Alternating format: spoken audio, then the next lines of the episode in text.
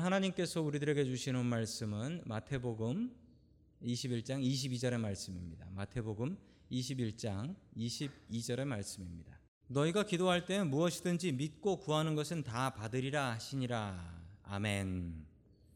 하나님께서 우리와 함께 하시며 말씀 주심 감사드립니다. 아멘. 자, 우리 옆에 계신 분들과 인사 나누겠습니다. 반갑습니다. 인사해 주시죠. 네, 반갑습니다.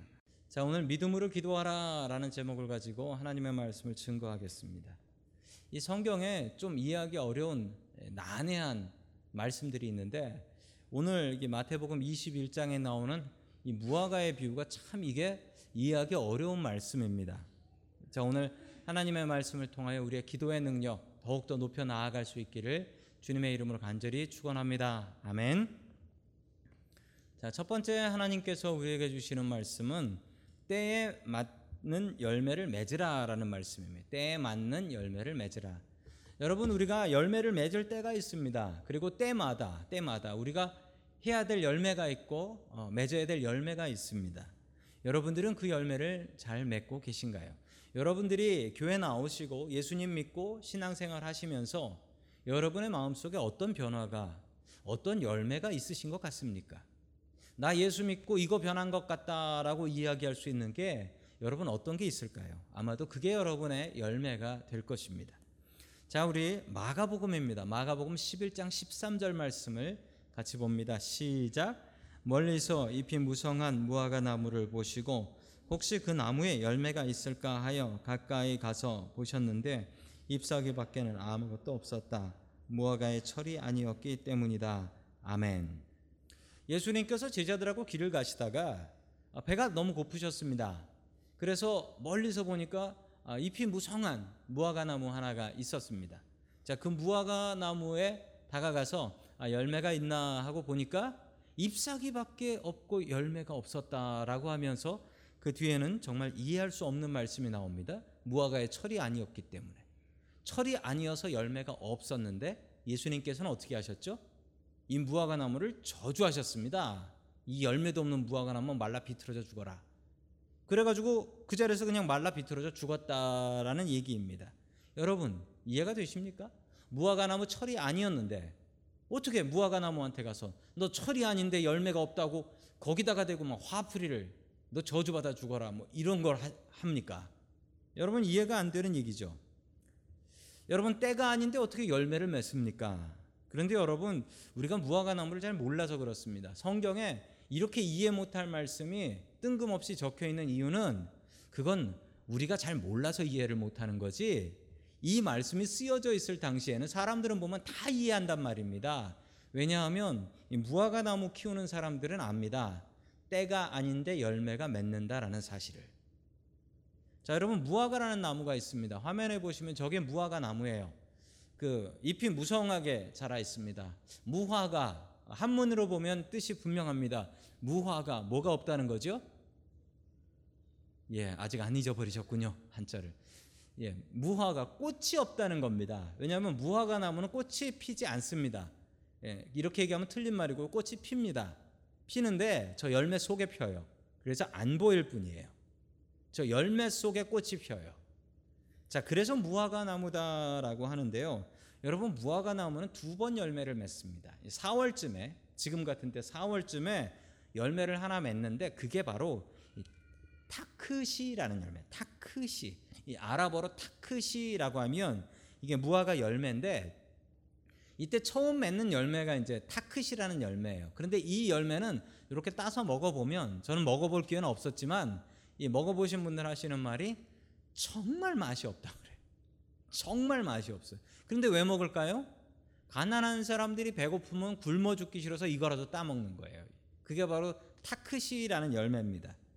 자, 그런데 이 타크시가 맺혀지고 나서 6주 정도, 그러니까 한 달 정도가 지나게 되면 그러면 이 무화과 열매가 맺힙니다. 5월에서 6월 정도에 무화과 나무가 열매게 맺히게 되지요. 그런데 여러분 중요한 사실이 있습니다. 그 맛 없는 그 열매인 타크시가 열리지 않는 무화과는 5월과 6월이 돼도 열매를 맺지 않습니다. 타크시가 열려야 될 철에 열리지 않으면 무화과의 철이 되던 무화과가 열리지 않는다는 거예요. 그래서 예수님께서 이 무화과 나무를 저주하시고 말라 비틀어지게 하신 겁니다. 왜냐하면 이건 두어봐야 남의 걸음만, 남의 물만 퍼먹는 거지 열매를 맺지 않기 때문에 그렇습니다. 여러분 성경에 나오는 무화과 나무는 진짜 무화과 나무를 얘기할 때도 있지만 무화과 나무는 이스라엘 그리고 이스라엘의 영적인 상태를 설명할 때 무화과 나무라고 합니다. 무화과 나무가 무성하다라는 것은 그들이 하나님 제대로 잘 섬긴다라는 얘기고요. 무화과 나무가 말라 비틀어진다라는 얘기는 그들이 하나님 잘 섬기지 않는다라는 비유로 자주 사용되고 있습니다. 여러분 믿음 생활을 할 때 있어서 중요한 게 무화과 나무 같이 때에 맞게 열매를 맺는 것입니다. 예수님께서는 지금 무화과 나무를 저주한 것이 아니라 그것을 보고 있는 제자들에게 spiritual meaning, 영적인 의미를 전달하고 있는 겁니다. 때에 따라 열매를 맺지 않으면 저주받아 죽게 된다라는 거예요.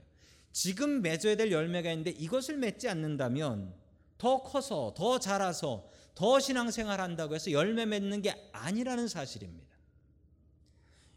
여러분 교회 처음 나오신 분들한테는 어떤 열매를 맺을 수 있을까요? 여러분 교회 처음 나오신 분들이 맺는 열매가 있어요.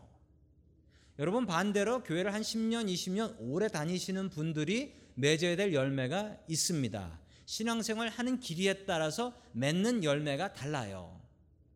어떤 사람은 오래된 신자인데 초신자 같은 열매를 맺고 사는 사람이 있습니다. 어떤 사람은 처음 온 사람인데 오래된 신자가 맺는 열매를 바라보며 살아가는 분도 계십니다. 여러분 그러나 중요한 사실은 열매 맺지 않는 나무는 끝까지 열매 맺지 않는다라는 것입니다. 여러분이 주님을 믿고 예수님을 믿고 나서 여러분의 삶 가운데 어떤 변화가 있었습니까? 여러분을 통해서 또한 변화받은 사람들은 누구입니까? 여러분을 통해서 예수 믿고 구원받게 된 사람들은 누구입니까? 여러분 예수 믿고 나서 참 저 사람 변했다, 바뀌었다라는 이야기 들으십니까? 여러분 그게 여러분들의 열매입니다. 여러분 열매 맺는 신앙생활 하십시오. 주님께서는 우리의 열매를 소중하게 생각하십니다. 우리의 신앙생활의 열매와 변화를 겪을 수 있는 저와 여러분들이 될 수 있기를 주님의 이름으로 간절히 축원합니다. 아멘. 두 번째 마지막으로 하나님께서 우리에게 주시는 말씀은 믿고 구하라라는 말씀입니다. 여러분 우리가 기도할 때 제일 중요한 것은 아마도 믿음, 믿음인 것 같습니다. 여러분 이 믿음이 없이는 구할 수가 없습니다. 여러분 나와서 기도할 때 여러분이 믿음이 없이 기도하신다면 그건 기도가 아니라 아마 여러분들의 하소연이 될 겁니다. 속이 상해서 이거 누구한테 가서 얘기하지? 그래 하나님한테나 얘기하자. 여러분 믿고 구해야지 그 기도는 응답을 받을 수 있습니다. 계속해서 마태복음 21장 20절 말씀 같이 봅니다. 시작. 제자들은 이것을 보고 놀라서 말하였다. 무화과 나무가 어떻게 그렇게 당장 말라버렸을까? 아멘. 제자들이 참 답답한 질문을 했습니다. 여러분 예수님께서 분명히 그 나무 보고 야 열매도 못 맺는 나무야 말라 비틀어져라 라고 저주하셨습니다. 그런데 이것을 본 제자들이 뭐라 했어요? 놀라가지고 얘기하기를 아니 무화과 나무가 어떻게 그렇게 말라버렸을까? 이 얘기는 뭡니까? 아까 예수님께서 그 저주하신 걸 봐놓고 이 얘기를 하는 거면 제자들이 예수님의 능력을 믿지 않은 거지요. 설마, 설마 우리 선생님께서 저주하셨다고 무화과나무가 말라 비틀어졌겠어? 왜냐하면 여러분 예수님께서 누군가를 저주하신 적이 있었습니까? 성경에 예수님께서 누군가를 저주하신 적이 이 앞에 나오지 않습니다. 그러니까 여러분 이것을 보면서 아 그래 예수님 병은 고치고 죽은 사람 살리고 뭐 이런 건 하셔도 예수님께서 저주해서 말라비트 이런 건 안 된다. 이 제자들의 마음 속에 예수님의 능력을 믿지 않는 불신앙이 있었습니다. 그래서 예수님께서 울분을 통하시며 이렇게 말씀하셨습니다. 21절의 말씀 같이 봅니다. 시작. 예수께서 그들에게 말씀하셨다. 내가 진정으로 너희에게 말한다.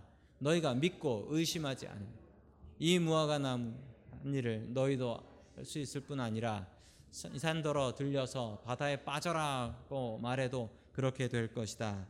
아멘. 주님께서 정색을 하시며 말씀하셨습니다.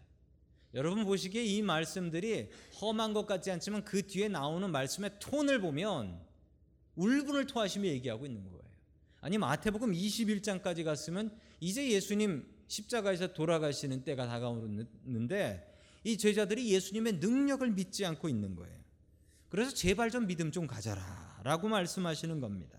그리고 믿으면 얼마나 큰 일이 이루어지는지도 알려 주셨습니다.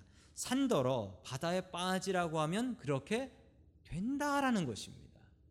여러분 혹시 그런데 여러분들 산들 보고 바다에 빠져라 라고 기도해 가지고 그 기도가 응답되었다든지 그 기도를 했다라는 분을 보신 적이 있으십니까? 저는 한 번도 없습니다. 산이 바다에 빠져라. 여러분 이 문맥을 잘 이해하십시오. 이렇게 기도하라는 얘기가 아닙니다. 그만큼 능력 있는 분이니 믿고 기도하라는 얘기입니다. 여러분 멀쩡하게 잘 있는 산을 왜 바다에 집어넣습니까? 여러분 그런 기도는 하지 마십시오. 주님의 뜻에 맞아야 되는 거지. 여러분 능력을 테스트한다고 하나님의 능력이 얼마나 큰지 본다고 하나님 이 산이 뽑혀서 저 바다에 박히게 해 주십시오. 아니 그럼 그 산에 사는 새들하고 들짐승들은 어쩌라고? 여러분 이런 기도를 하라고 예수님께서 하신 게 절대 아닙니다. 여러분 기도는 하나님의 뜻에 맞아야 되는데 멀쩡한 산을 왜 바다에 집어 넣습니까? 자, 하나님 뜻에 맞는 기도를 해야 한다라는 말씀이고 그만큼 기도에는 능력이 있다라는 겁니다. 계속해서 22절 말씀 봅니다. 시작. 또 너희가 기도할 때 이루어질 것을 믿으면서 구하는 것은 무엇이든지 다 받을 것이다. 아멘. 믿음으로 기도하라라는 말씀이에요. 믿음으로 기도하라. 기도가 제일 중요한데 여러분 기도에서 정말 또 중요한 것은 믿음이에요. 믿음이 없이 기도하면 될 게 하나도 없다는 겁니다. 여러분 하나님의 능력이 아무리 크셔도 우리의 믿음이 작으면 우리가 받을 수 있는 게 작아져요. 여러분 이 믿음이라는 게 얼마나 중요하냐면요. 병원에 가서 의사 선생님의 진단을 받습니다. 치료를 받는데 여러분 거기서 정말 중요한 게 무엇인 줄 아십니까? 환자가 의사를 믿는 믿음이에요. 이 믿음이 없으면 저 의사 이상한 돌팔일 거야. 엉터리일 거야. 라는 생각을 가지면 여러분 똑같은 약을 먹어도 그 약이 내 몸에 효과가 별로 없어요. 여러분 배우는 사람에게 있어서 정말 중요한 게 있습니다. 배우는 사람이 선생님을 믿어야 합니다. 믿어야 돼요. 그래야지 그 공부하는 데 있어서 배움이 있지. 선생님을 학생이 믿지 않는다면 저 선생님이 얘기하는 거 다 거짓말일 거야. 알지도 못하고 하는 걸 거야. 라고 생각하면 그때부터 그 학생은 아무리 공부해도 그 선생님한테 얻을 게 별로 없다라는 겁니다. 여러분 믿음이 있어야 됩니다. 믿음이 있어야 돼요. 여러분 강이 흘러내려오는데 목마른 사람이 있습니다. 강물을 퍼 마시려고 하는데 얼마만큼 풀 수 있을까요? 여러분 그 사람이 가지고 있는 물 그릇만큼 풀 수 있어요. 강물의 양이 작은 게 아니에요. 강은 넓어요. 그리고 물은 많아요. 거기서 풀 수 있는 만큼은 그 사람이 가지고 있는 물통의 크기만큼 물을 풀 수 있는 거예요. 여러분 그게 믿음이에요. 여러분에게 믿음이 있으면 믿음의 크기만큼 물을 퍼 마실 수 있어요. 믿음의 크기만큼. 여러분 믿음은 그릇입니다. 하나님의 능력을 받는 그릇입니다. 제자들에게 이 믿음이 부족했습니다. 예수님을 제대로 믿지 않았습니다. 예수님께서 무화과나무 저주하는 거 봐놓고서도 하는 얘기가 이게 어떻게 이렇게 된 걸까? 이러고 있는 겁니다. 여러분, 기도에는 믿음이 있어야 합니다. 여러분, 오늘 하나님의 말씀, 예수님께서는 분명히 이렇게 말씀하십니다. 또 너희는 기도할 때 이루어질 것을 믿으면서 구하는 것은 무엇이든지 다 받게 될 것이다. 그것이 하나님의 뜻에 맞는다면.